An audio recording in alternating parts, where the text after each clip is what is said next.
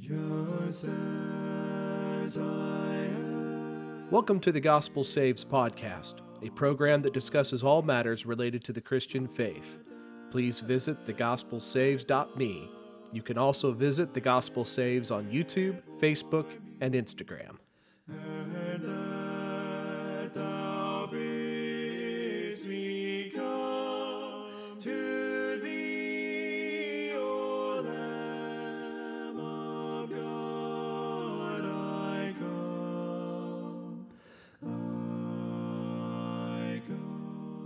We live in an age of moral equivalency run amok. Some people believe that harming one animal is as evil as Hitler liquidating 10 million people. Trans fats are, in some people's estimation, biological weapons. And some people believe that any political ideology that disagrees with me is tantamount to fascism. These are flawed views of the world that, in my judgment, echo a flawed view of sin that's broadly taught in many Christian circles. Perhaps you have heard all sins are equal, or all sins are pretty much the same, or something else along those lines. But is that statement true? Or is it an example of the impact of moral equivalency on Christian doctrine? Now, it's true that all sins are equal in one respect. One sin is sufficient to condemn a soul. When Jesus was asked by the rich young ruler, What must I do to inherit eternal life? the Lord responded, You still lack one thing. Sell all that you have and distribute to the poor, and you will have treasure in heaven. And come, follow me. Luke 18 22. The lack of one thing stood in this man's way from inheriting eternal life. This means his unwillingness to sell all and distribute to the poor and follow Jesus.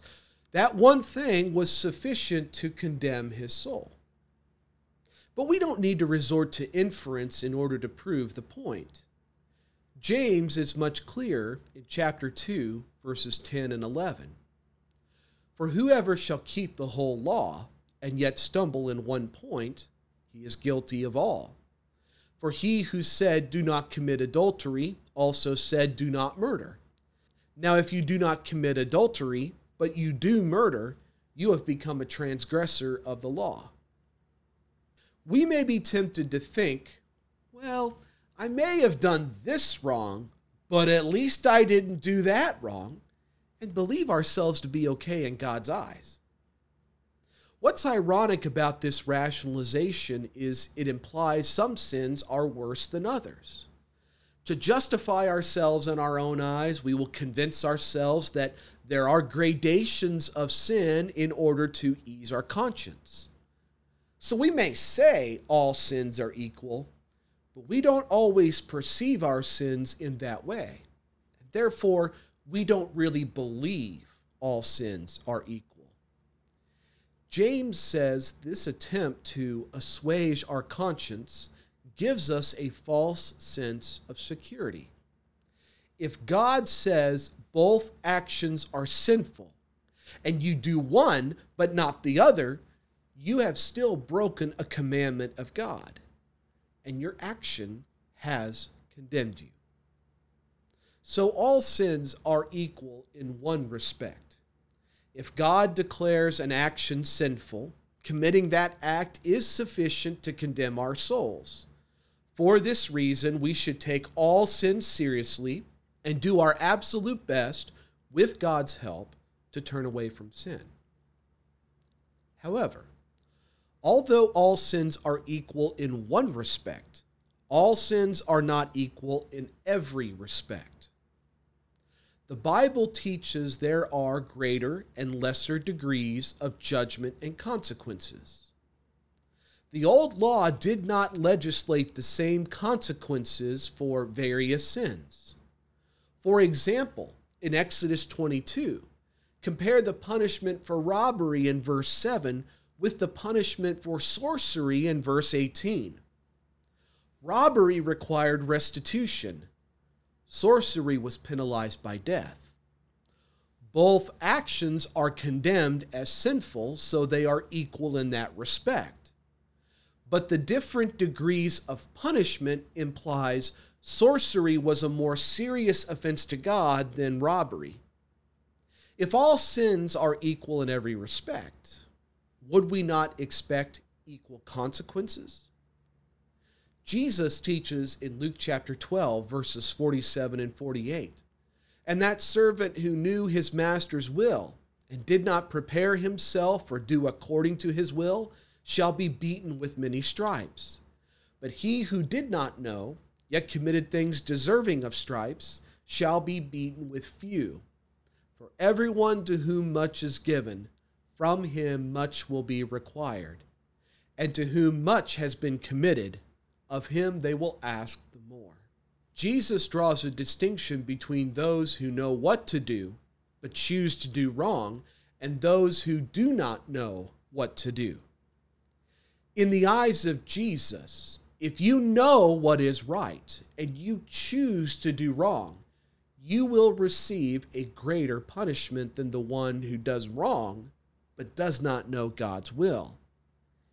Ignorance is not an excuse for sin but it is not equal to rebellion in Jesus' eyes. Therefore, these two situations will be handled differently. So, there are degrees of judgment and consequences taught by Jesus himself. One last example James cautions us in chapter 3, verse 1 my brethren, let not many of you become teachers, knowing that we shall receive a stricter judgment. According to James, God holds teachers of his word to a higher standard than other Christians. Through their teaching, those who teach God's word can easily mislead those who listen. So it's incumbent upon teachers to be accurate in what they say about God's word they must also take great care in the example they set for those who listen.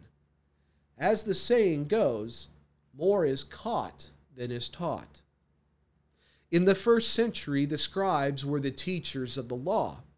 Jesus says in Luke 20, verses 46 and 47 Beware of the scribes who desire to go around in long robes, love greetings in the marketplaces the best seats in the synagogues and the best places at feasts, who devour widows' houses and for a pretense make long prayers.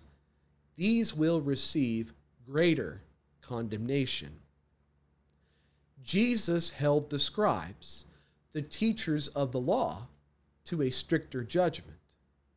Because they became enamored with the trappings of their station in Jewish society and used it for financial gain, they will receive greater condemnation. The Bible teaches that teachers of God's word are held to a higher standard than others in God's household. Those who fail to live up to the standard will be judged more harshly. So, when it comes to matters of judgment and consequences, the Bible is clear that God does not view all sins equally in every respect. Rebellion and ignorance are not equal, nor are teachers in the church judged by the same standards as their students. Therefore, not all sins are equal in every respect. This is why Jesus teaches there are degrees of sins. Jesus, towards the beginning of the Sermon on the Mount, says, Whoever therefore breaks one of the least of these commandments and teaches men so, shall be called least in the kingdom of heaven. But whoever does and teaches them shall be called great in the kingdom of heaven. Matthew 5 19. The Sermon on the Mount is the foundational text for the Christian faith. More than any other teaching, it charts out the character qualities and values of the kingdom of God. And yet, Jesus says within it are greater and lesser commands. For example, Jesus says, Blessed are the merciful, for they shall obtain mercy. At the conclusion of what is often referred to as the Lord's Prayer, Jesus emphasizes the need to forgive others, showing us the value of mercy as both an ideal and a way to live. Later in Matthew 23 23, he condemns the scribes and Pharisees for neglecting the weightier matters of the law justice and mercy and faith. Mercy is a weightier matter of the law. Therefore, we can conclude that to be merciful is a greater command. So, Jesus teaches there are greater and lesser commands. In the case of blasphemy, Jesus says there are degrees of severity. In Mark chapter 3, verses 28 and 29, Jesus says, Truly I say to you, all sins will be forgiven the children of men, and whatever blasphemies they utter. But whoever blasphemes against the Holy Spirit never has forgiveness, but is guilty of an eternal sin. To be sure, blasphemy is a serious offense.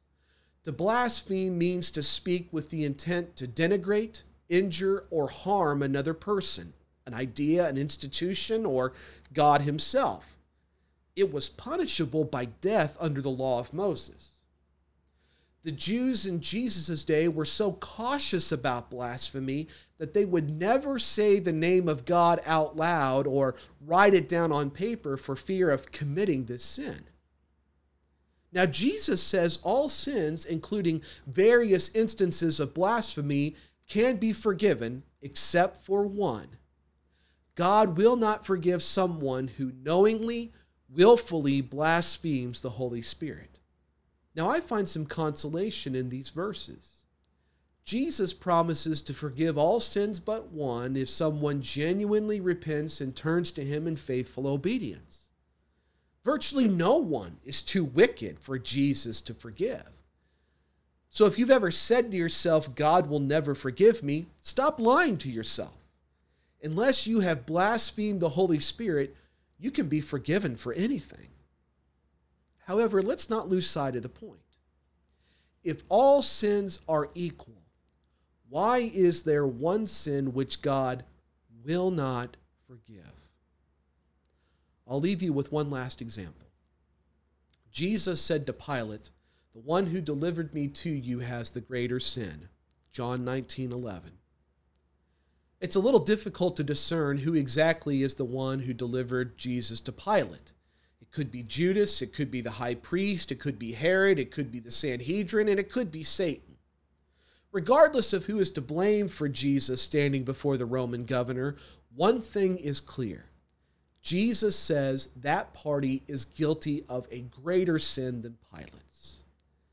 If all sins were equal, then Pilate would be just as guilty as whoever delivered Jesus to be judged by the Roman governor. As I draw this to a close, let me leave you with a few thoughts. Don't fall into the trap of moral equivalency. Don't fall into that trap that's been set by the surrounding culture. All sins are equal in one respect. If God declares an action sinful, committing that act places our souls in jeopardy of condemnation. But sins are not equal in all respects. Some sins are more serious than others, and the Bible makes this point very clear. Which leads me to a question I will have to answer in a future study. Why are some sins more serious than others? Thanks for listening to the Gospel Saves podcast. If you found this program useful, please visit thegospelsaves.me to find blogs, videos, and Bible studies. If you enjoyed the music on this podcast, please visit acapeldridge.com. You can also find Acapeldridge on Apple Music, Google Play, Spotify, YouTube, and Facebook. May God bless you as you seek to know His perfect will.